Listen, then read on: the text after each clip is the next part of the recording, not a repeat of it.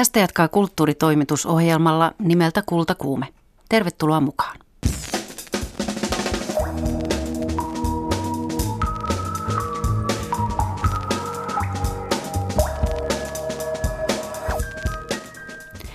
Tänään aiheitamme Radion sinfoniaorkesteri ja Euroviisut. Mistä on kyse?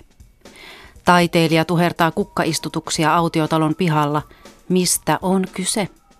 Ja päivän kulttuuriuutinen siis kertoo, että Guggenheim tulee taas. Mistä on kyse? Ensimmäisenä saamme vastauksen tähän viimeiseen kysymykseen. Studiossa vieraana museonjohtaja Kai Kartio Aamos Anderssonin museolta ja tutkija Leena-Maija Rossi. Keskustelua Guggenheimin viimeisimmästä tulemisesta johdattaa, voisiko sanoa Guggenheim-keskustelujen konkari Airikka Nurmela. Kyllä, kyllä tässä näitä on tullut tehtyä jo jokuinen viimeisen, mitä tammikuusta 2011 lähtien. Leena-Maija Rossi ja Kai Kartio eilen, kun kuulitte, että Guggenheimista on jälleen tulossa uusi tiedotustilaisuus torstai-aamulle, niin mitäs päässä siinä kohdassa liikkui?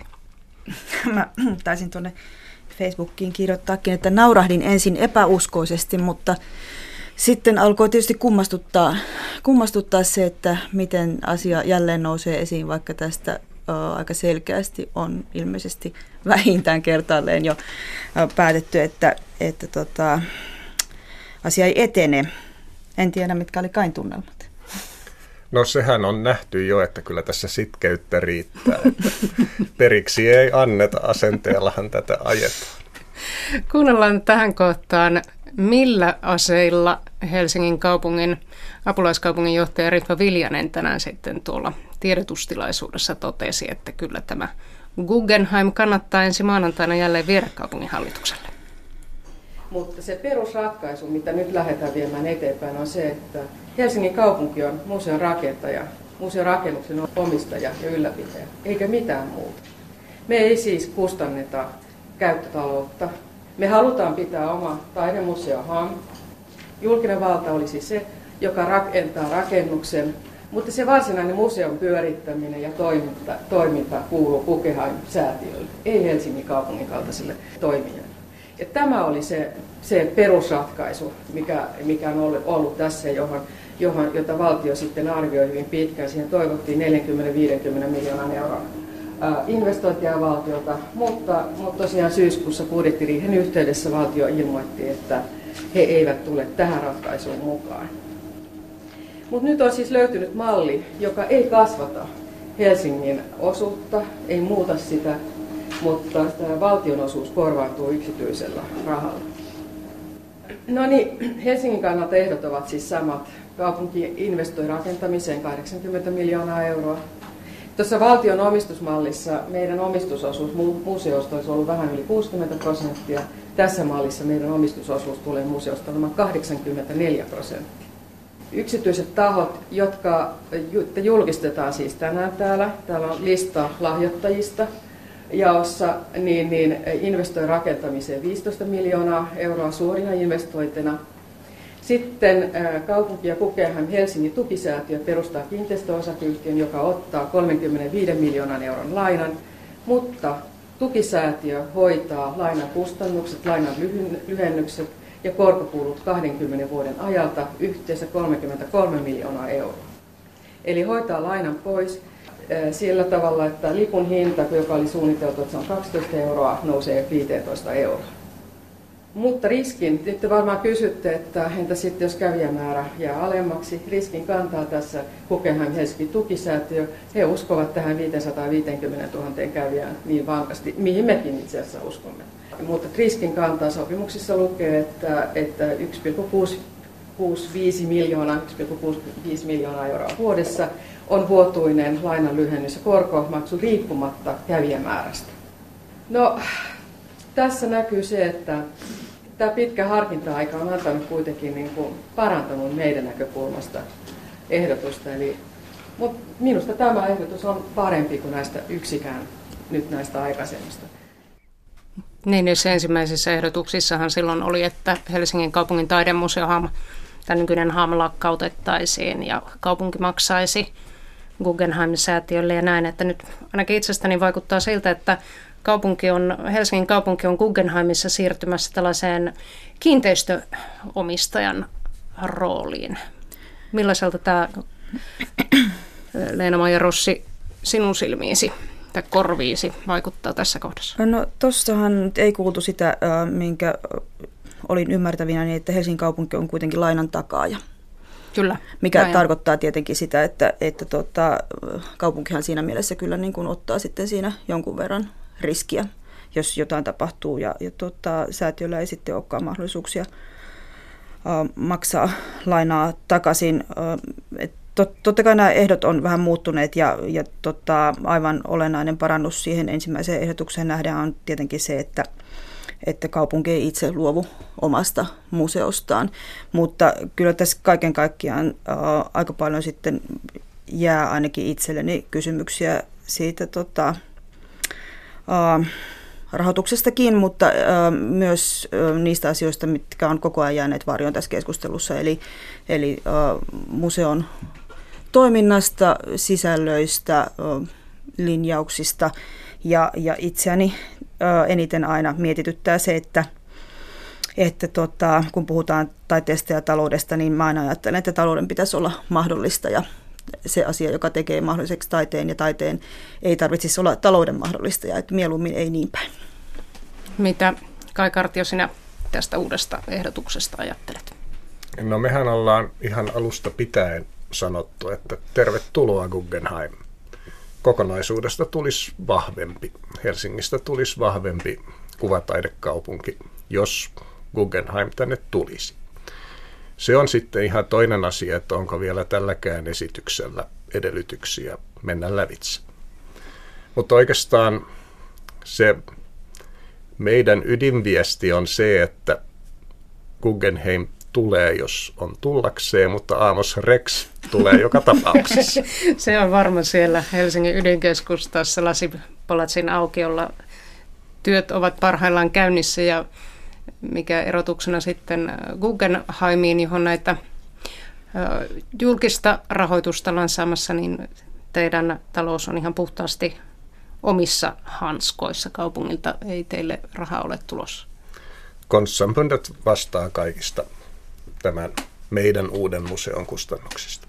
Mutta sinällään minusta on tässä Guggenheim Helsinki tapauksessa oikeastaan jopa riemastuttavaa se, että Helsingin kaupungin johto on nyt tullut siihen tulokseen, että koko kaupungin tulevaisuus sekä matkailutekijänä että talouden kannalta niin on kiinni yhdysvaltalaisesta taidemuseosta. Ja tähän osoittaa ainakin minun mielestä Helsingin kaupungilta ihan valtavaa kulttuurimyönteisyyttä. Miten te näette? Tai sitten se osoittaa sitä, että Helsingin kaupungissa ei uskota Helsingin omaan rikkaaseen kulttuurielämään ja tuotantoon. Siis täällähän tapahtuu ihan valtavasti asioita, ihminen ei pysy perässä, vaikka kuinka yrittäisi olla kulttuuri-ihminen. Ja, ja tota, um, mun nähdäkseni, kun nyt on puhuttu siitä paljon, että Helsinki on vetovoimaisempi um, turistien tänne tulijoiden suhteen kuin ehkä koskaan aikaisemmin, niin kysymys on siitä, että ihmisiä kiinnostaa täällä monet tosi paikalliset asiat ja sellaiset, joita täällä tehdään jotenkin omintakeisesti ja vähän eri tavalla, um, eikä ehkä siitä, että tänne uh, tuodaan joku jossakin toisaalla uh, oleva franchise um, museon, um, mitä sitä nyt sanoo, haara-osasto. Tämä ei, ei tarkoitus ei ole kuulostaa ollenkaan vähättelevältä tietenkään, mutta että, että musta se on kiinnostavaa, että uh, tietenkin hienoa, että kulttuuriin uskotaan ja siihen yksityiset tahotkin haluaa nyt kerrankin näin paljon satsata, mutta musta olisi vielä riemastuttavampaa, jos haluttaisiin satsata täällä olemassa oleviin vahvoihin hyviin toimijoihin, joissa tiedän, että niiden toimintaedellytyksiä itse asiassa on viime aikoina aika paljon kuristettu. Millaisena kai sinulle näyttyy, näyttäytyy Helsingin kaupungin kulttuurimyönteisyys? Onhan se hienoa, että Helsingin kaupungin johto puoltaa näin isoa investointia taiteeseen. Vaikka siinä sitten tämmöiset elinkeinopoliittiset ja turisminäkökohdat onkin ehkä niinä vahvimpina puoltavina argumentteina, joita nyt tuodaan esille. Niin, tässä on tosiaan Guggenheim Helsinki tukisäätiöstä on monen otteeseen tuossa mainittu, niin itsellenikin oikeastaan tuli pienoisena yllätyksenä, kun tänään tosiaan tajusin sen, että kyseisen säätiön taustallahan on No ensinnäkin Solomon R. Guggenheim-säätiö ja sitten nämä kotimaiset voimat ovat matkailu- ja ravintolapalvelut MARA ja rakennusteollisuus RT ja sitten tämä yksityinen rahakin hyvin suurelta osalta sieltä löytyy hotelleja, ähm, Finnair ja Taksi Helsinki esimerkiksi on yhtenä. Et selvästikin matkailuala ja tämmöinen ravintolapuoli uskoo tällaiseen hankkeeseen huomattavasti enemmän kuin sitten, no onhan täällä toki Jane ja Aatos Erkko-säätiö ja Tiina ja Antti Herlin sekä Äänruutin säätiö. Kyllä se siitä kertoo, että tätä on viety tosi voimakkaasti eteenpäin nimenomaan taloudellisena ja matkailuun kiinnittyvänä hankkeena. Et kyllähän äh, näyttää siltä, että, että Guggenheimista ollaan tehty sellainen vähän niin kuin sellainen turismimessias tänne, että, että se on se sitten se yksi iso tekijä, joka, joka äh, Suomeen ja Helsinkiin päin kääntää niitä turismin virtoja. Ja tota, Kyllä se varmaan jonkun verran ö, oletettavasti tietysti lisääkin vetovoimaa, mutta ainakin mun korviin vielä noi oletettavat kävijämäärät kuulostaa ihan siis todella todella isolta, jos ajatellaan, että, että New Yorkin Guggenheimissa käy noin about miljoona ihmistä vuodessa, niin se Helsingin 550 000 kuulostaa kyllä todella todella isolta luvulta. Miten Amos Anderssonissa olette havainneet, kuinka paljon ihmiset, kuinka, tai kuinka vetovoimainen tekijä taide ja taidemuseo on? Se voi olla erittäin vetovoimainen tekijä. Ähm, jos katsotaan tällä hetkellä esimerkiksi Ateneumin kansallisgallerian vuosittaisia kävijälukuja, niin ähm, onhan ne huomattavan isoja.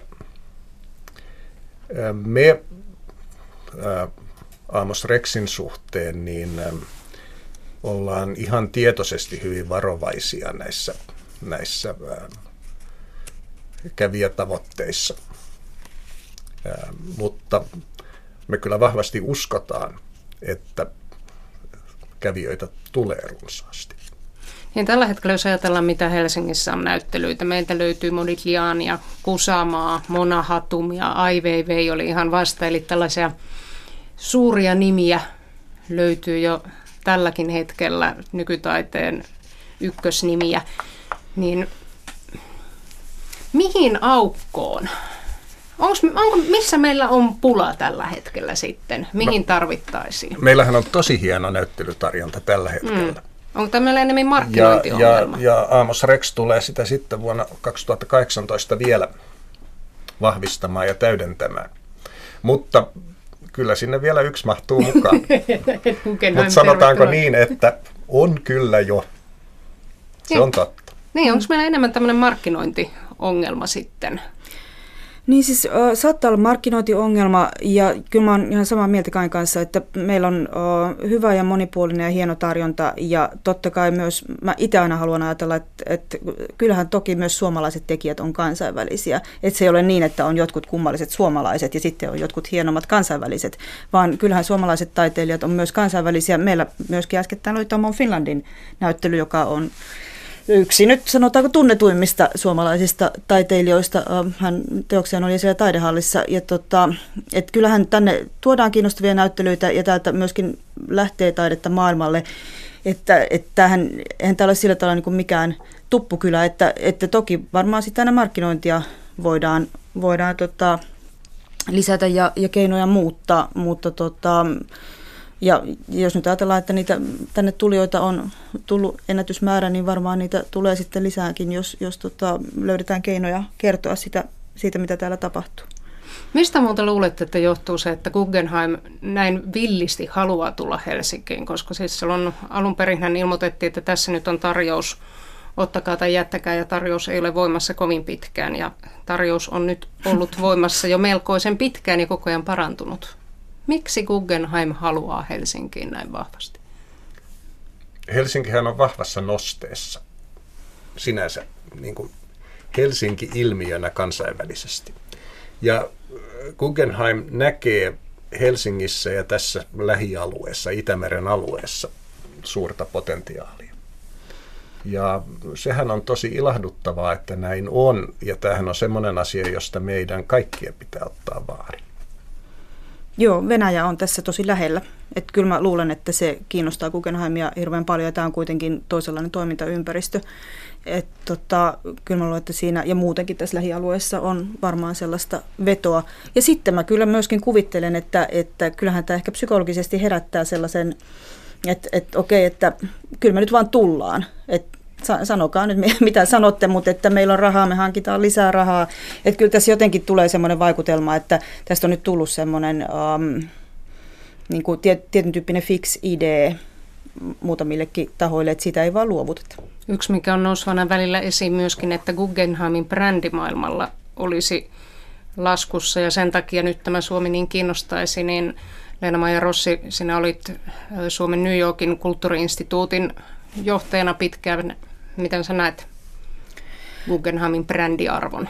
No mä näkisin kyllä, että äh, tietyn tyyppisiä suoranaisia tahrojahan Guggenheimin brändiin on tullut äh, muun muassa just näistä toisella olevista hankkeista, vaikka Abu Dhabin rakennustyömaa, joka ei tahdo oikein edetä ja siellä on, työntekijöitä on äh, kohdeltu ilmeisesti aika huonosti äh, paikallisissa oloissa.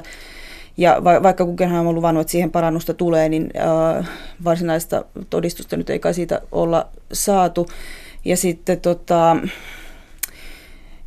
ehkä se Guggenheimin, jos ajatellaan niin paikallisesti New Yorkissa, niin toki se on siellä ihan, sanotaanko vaikka jonkun viiden tai ainakin kymmenen, kymmenen tota, vetävän turisti, vetävimmän turistiattraktion joukossa edelleen, mutta tota, ei se ohjelma sitten, jos ajattelee taidemaailmaa siellä, niin välttämättä ainakaan nyt omasta näkökulmastani ja olen siellä aika paljon keskustelua ihmisten kanssa, niin ei se ihan siitä kiinnostumista päästä koko aika ole, että se on, se on aika epätasainen ja, ja monihan tietää Guggenheimin äh, museossa New Yorkissa käyneenä, että sehän on tosi epäkiitollinen esitysympäristö melkein mille tahansa kuvataiteelle. Vielä loppuun Kai Kartio ja Leena-Maija Rossi. Jos maanantaina olisitte Helsingin kaupunginhallituksessa äänestämässä, niin äänestäisittekö jaa vai ei? Ei. Jaa. Kiitos vierailusta Kultakuumeessa. Kultakuume.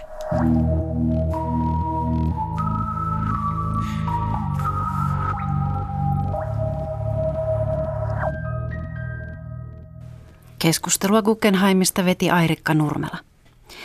Nyt siirrytään instituutiosta toiseen ja kuvataiteesta musiikkiin. Tänään illalla Radion sinfoniaorkesteri konsertoi musiikkitalossa Nenäpäivän hengessä.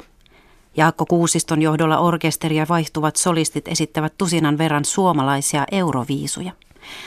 Soitin Jaakko Kuusistolle aamulla ennen harjoituksia ja kysyin, miksi hän on tällaiseen hommaan ryhtynyt. No kun pyydettiin.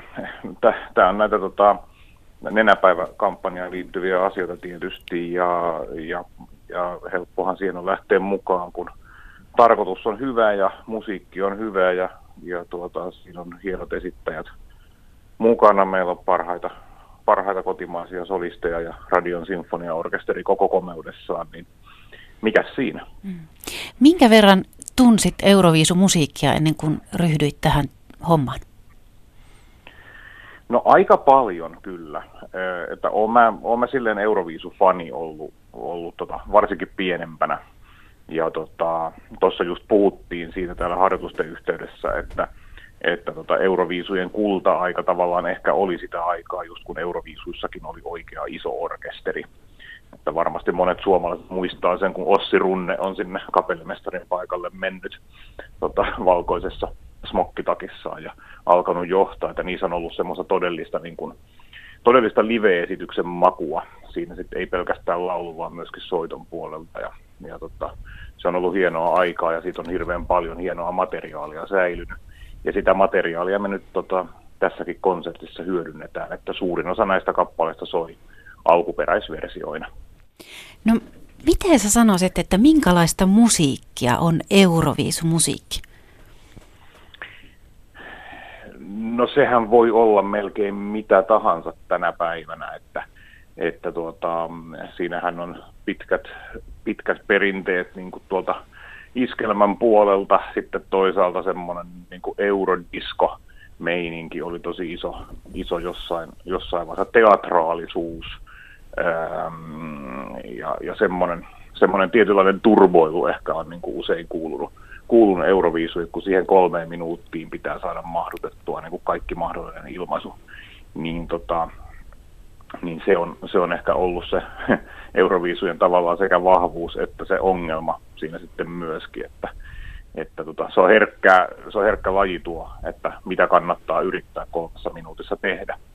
Ja tota, ehkä se on jotenkin kuvaavaa, että loppujen lopuksi kuitenkin ne ne Euroviisusävelmät, jotka on parhaiten jääneet elämään, niin on sitten loppujen lopuksi kuitenkin niin kuin aika pelkistettyjä niin kuin tietyllä tavalla yhden asian biisejä.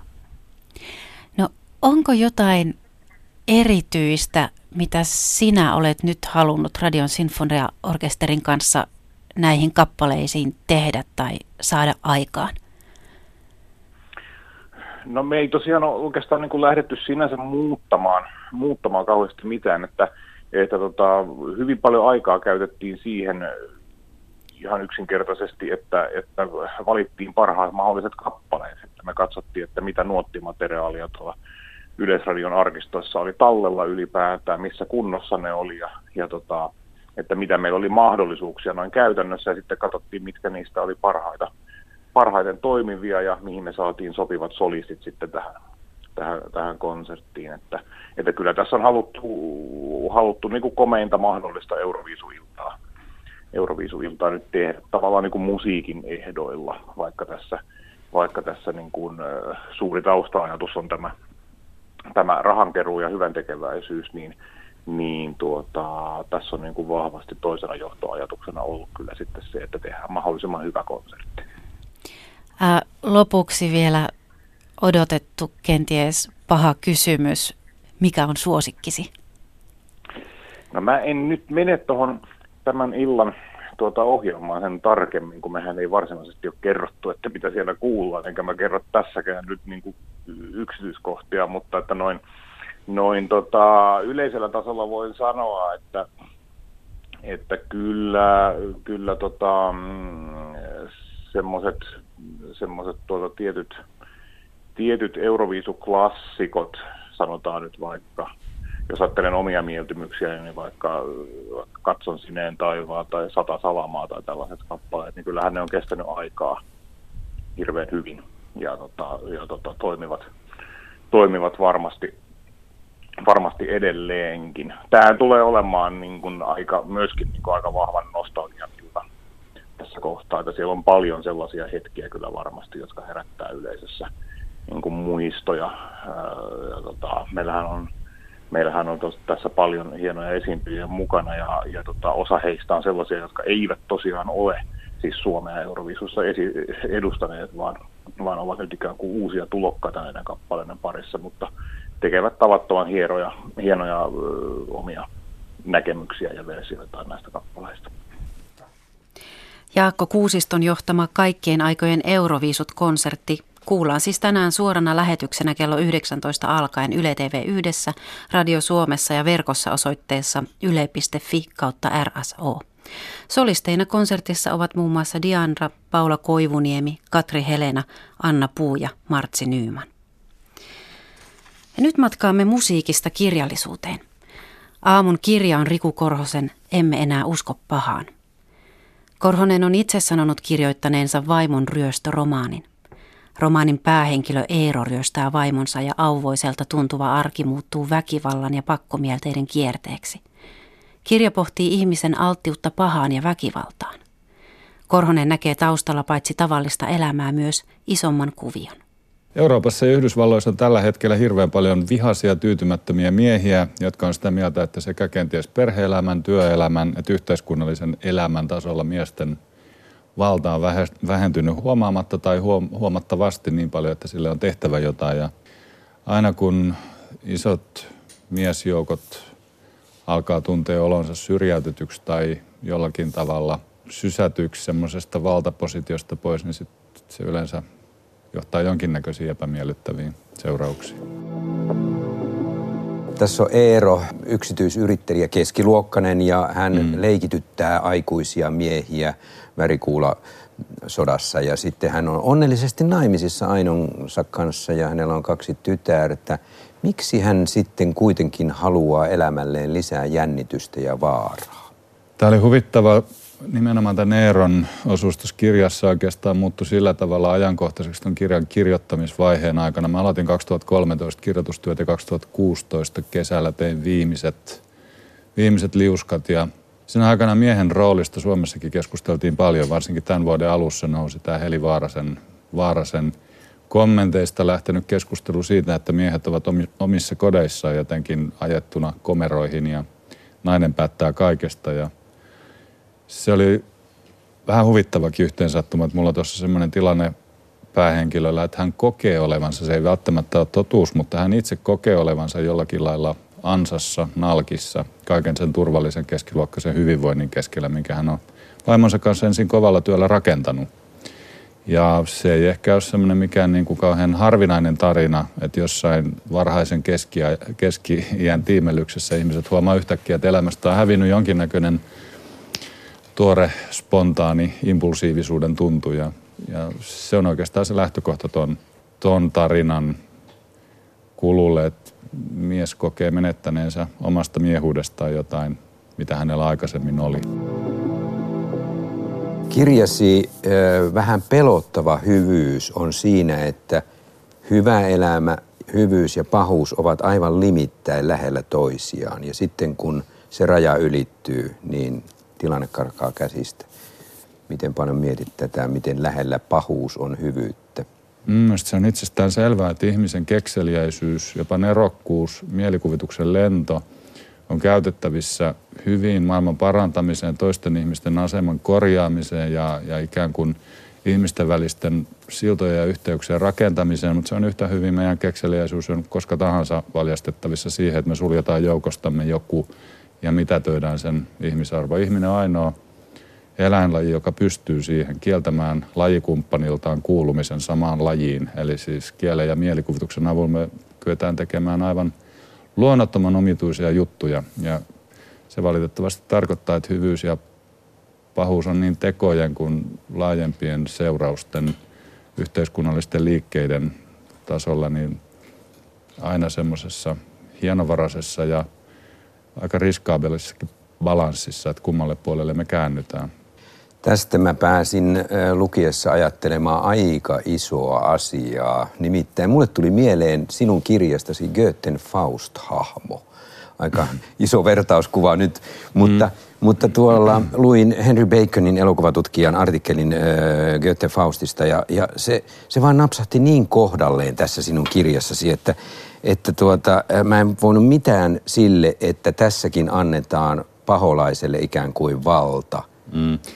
Eli siis kurotetaan taivaisiin ja sitten kapsahdetaan. Sulla tuli jostain mun aikaisemmasta kirjasta aikanaan mieleen Goethe Werther, että ilmeisesti mä edustan... Ah, sulla on jotain samaa näköjään sitten se... Joo, mä olen tuossa tulkinnassa näin sen, sen niin kuin hybriselementin ihan niin kuin musta hyvänä tulkintana, että tuossa lähdetään toteuttamaan jotain sellaista roolia, joka ei ole hallittavissa. Otetaan tarina, ikään kuin myydään se oma pieni keskiluokkainen sielu paholaiselle ja koitetaan nostaa oma maskuliininen status sellaiselle tasolle, mikä, mitä se ei missään realiteetissa, missään reaalisessa mielessä ole. Ja sitten tapahtumat ikään kuin riistäytyvät hallinnasta. Et siinä mielessä tuo rinnastus on musta ihan pätevä. Tässä on nyt jommalla kummalla pakko mieleen, joko minulla Kyllä, tai sinulla, koska mä ajan sua väkisti tällaiseen muottiin. Mutta kun, kun tavallaan Goethen, eh, jos ajattelee eh, mitä Goethe Faust-hahmossa eh, on, niin, niin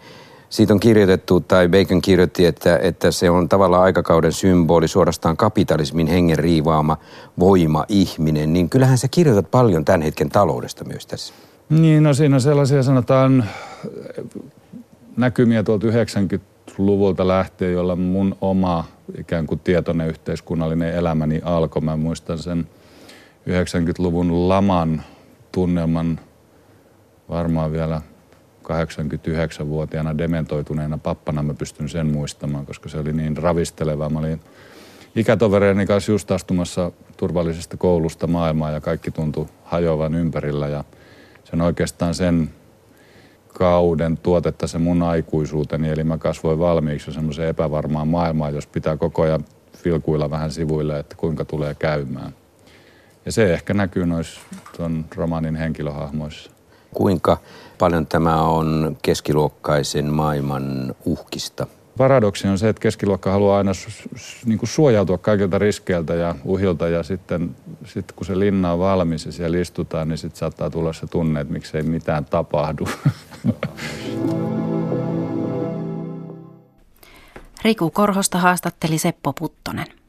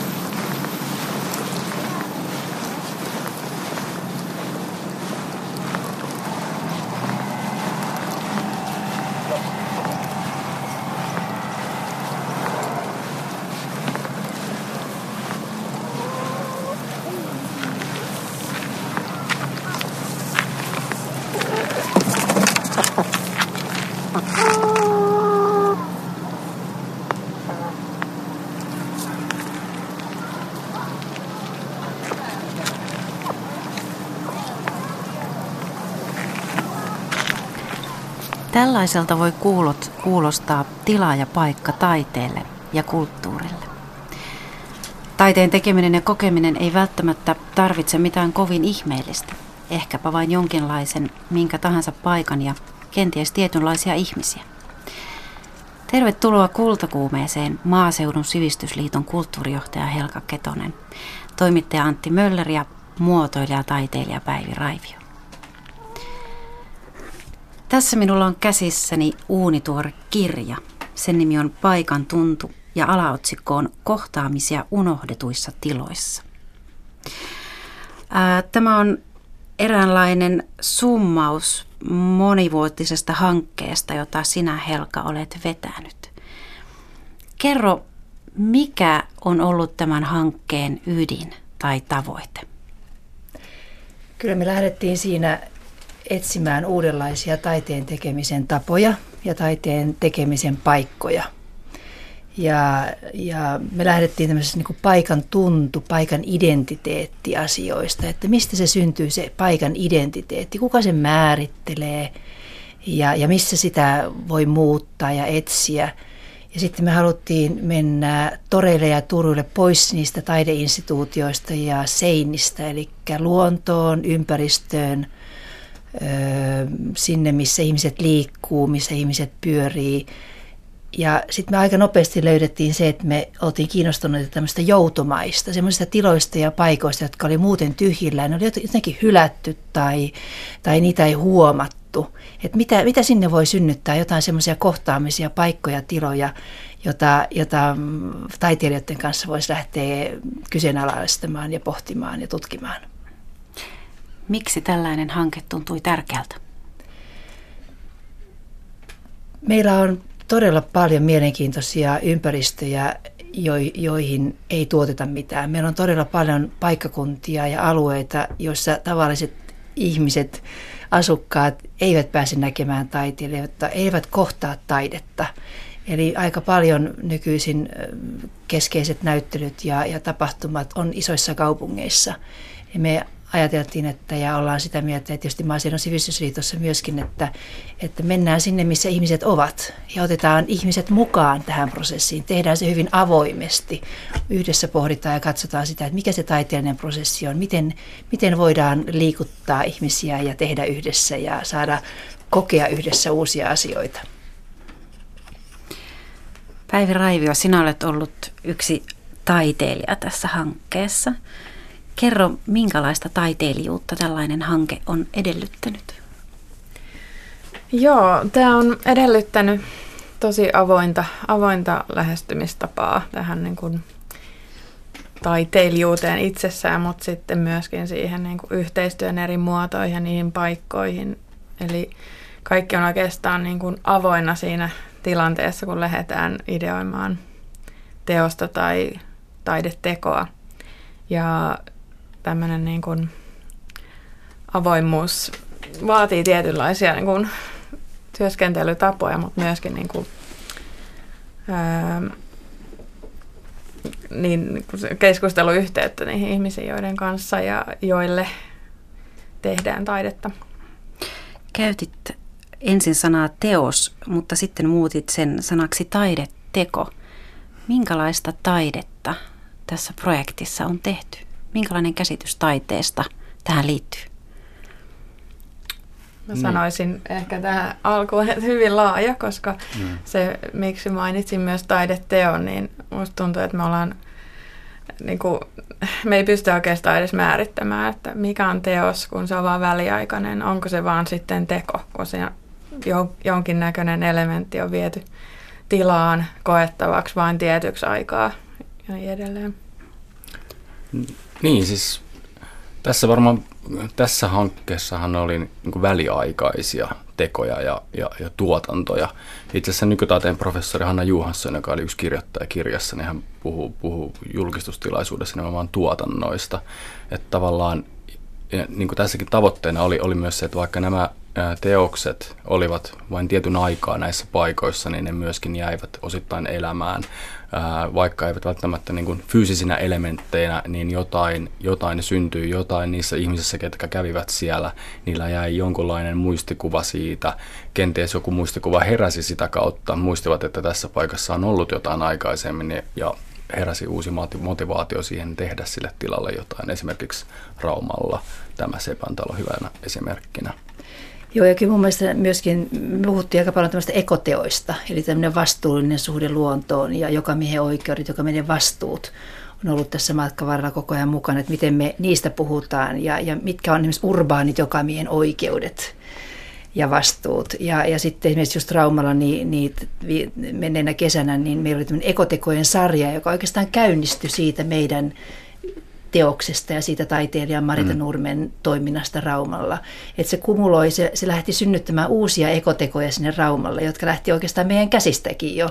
Ja tuli kassia ja tuli sukeltajat mukaan puhdistamaan rantoja ja, ja merenpohjaa ja, ja nyt raumalaiset koulut jatkaa sitä, sitä maailmaa. Eli, eli se, se, on, mm. se on mun mielestä parasta tämmöisessä hankkeessa, että, että, että, että ihmiset niin tarttuu näihin isoihin kysymyksiin. Että vaikka me toimitaan siellä paikallisesti, niin, niin me, me taiteilijat pohtii ja, ja tuo niin esille niitä sellaisia isojakin kysymyksiä, yhteiskunnallisia ja ekologisia ja ilmasto- ja veden, veden tila ja, ja Itämeren tila-asioita. Ja nämä, nämä on tosi tärkeitä keskusteluita, mitä siellä käydään sitten taiteilijoiden ja erilaisten toimijoiden kanssa paikan päällä.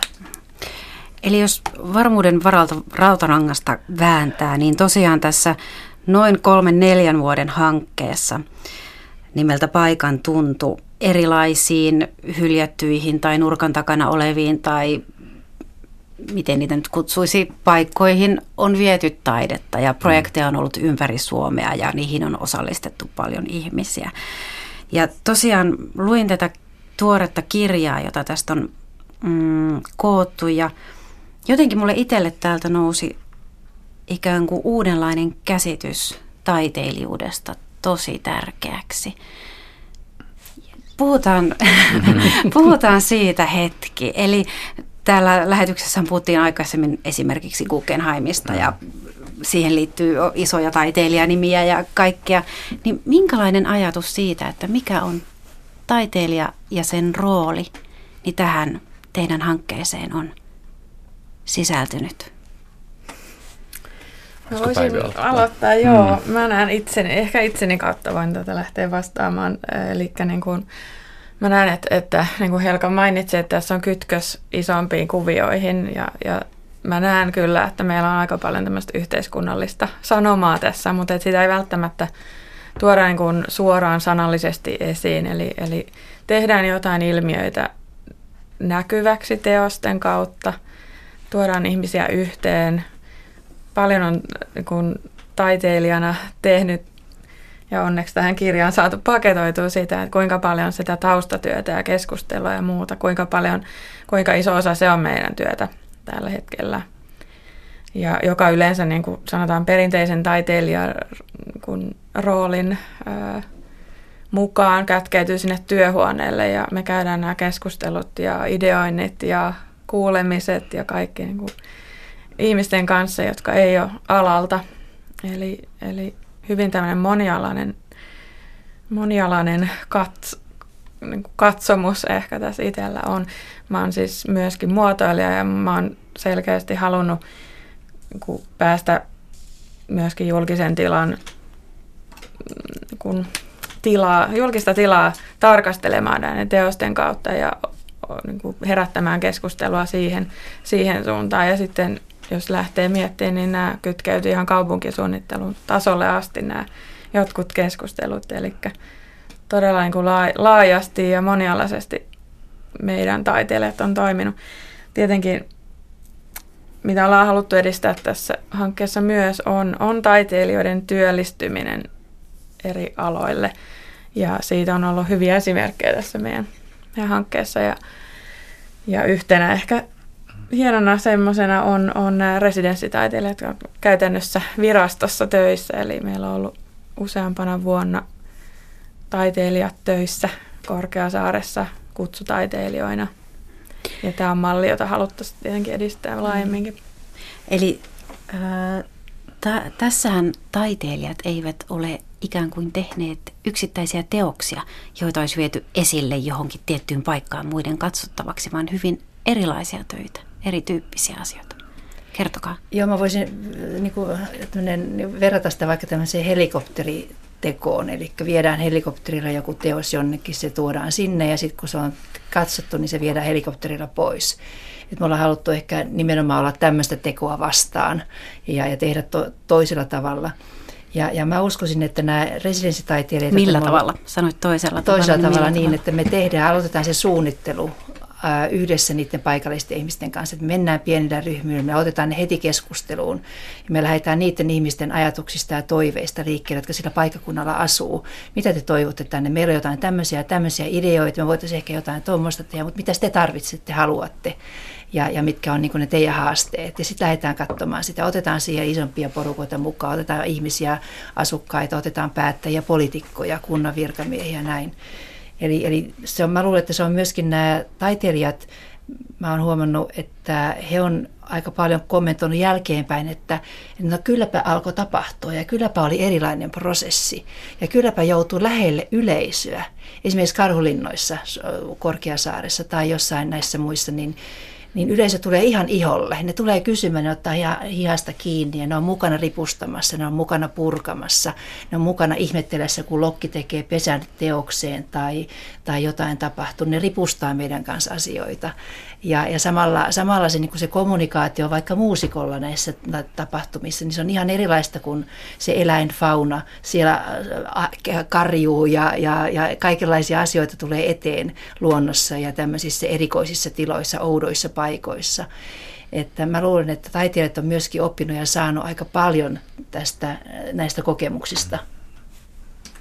Joo, siis itselleni kanssa oli tosi kiinnostavia keskusteluita. Pääsin haastattelemaan useaa taiteilijaa tässä kirjaa tehdessä.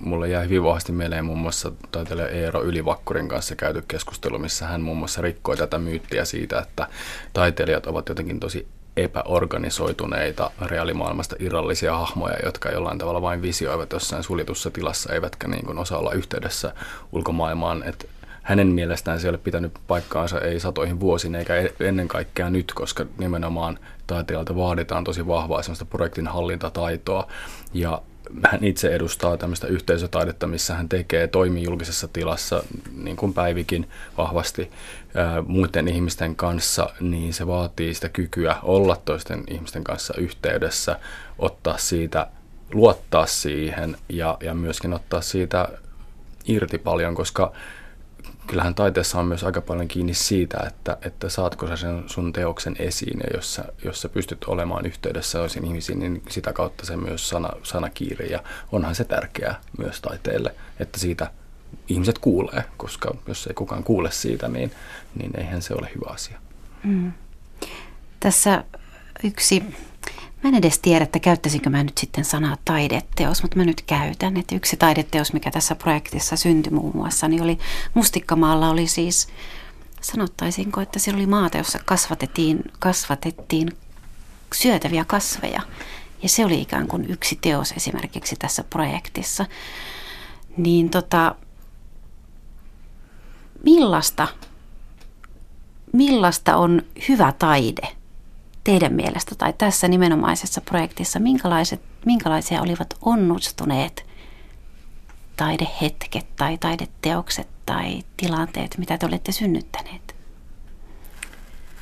Mä sanoisin, että se lähtee niistä kohtaamisista ja siitä, miten tiiviisti se paikka ja se yhteisö ja teos ovat niin kuin löytäneet toisensa siinä hetkessä. Ne voi olla tosi pieniä hetkiä, jotka on jäänyt mieleen ja se on aika kiinnostavaa miettiä, että mikä, mikä, miksi juuri se hetki on jäänyt mieleen, mutta että ne on ollut laidasta laitaan tunneskaalassa ja, ja tosi, tosi voimakkaita.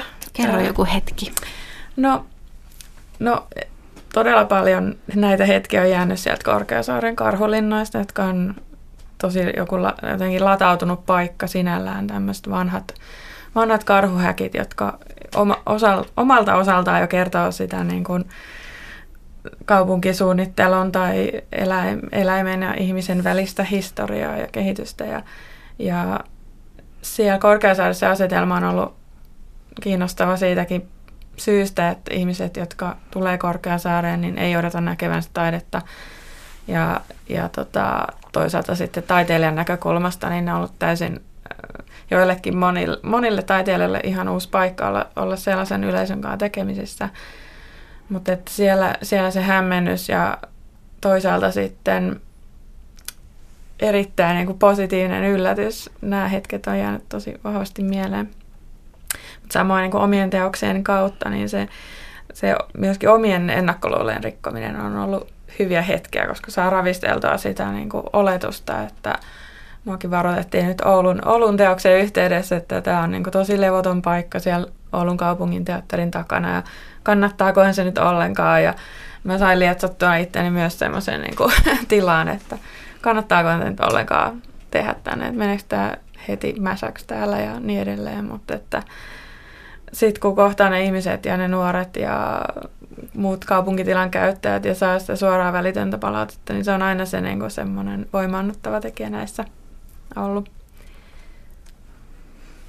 Mulla on ehkä semmoisia vahvoja muistin ja jotenkin kokemuksen paikkoja on liittynyt tähän vede, veteen.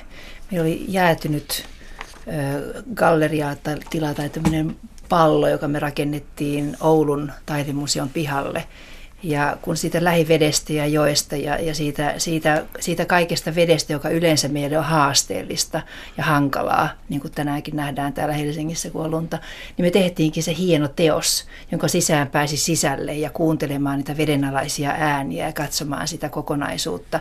Ja, ja ihmiset ei mennytkään sinne taidemuseon sisälle, vaan ne ohdettiinkin sinne takapihalle ekaksi katsomaan sitä. Niin se oli huima se hetki mennä siihen pyöreään tilaan, joka sinne rakennettiin ja, ja, ja katsoa, miten se sinne nousi. Et se oli esimerkiksi yksi mun mielestä tosi hieno hetki. Kiitos keskustelusta. Tässä oli kaikki tältä erää. Lähetyksen voit kuunnella jälkeenpäin Yle Areenasta. Tänään Kultakuumessa selvittelimme tuoreimpia Guggenheim-kuvioita ja puhuimme kapellimestari Pekka Kuusiston kanssa euroviisuista. Huomenna lähetyksessä spekuloidaan kustannusalan konkarin Anna-Riikka Carlsonin kanssa Finlandia ehdokkaita ja kuullaan tulevasta kontaktilähetyksestä, jossa käsitellään sitä, millaista taidetta, runoutta ja musiikkia maahanmuuttajien mukana Suomeen tulee. Nyt kuulemiin.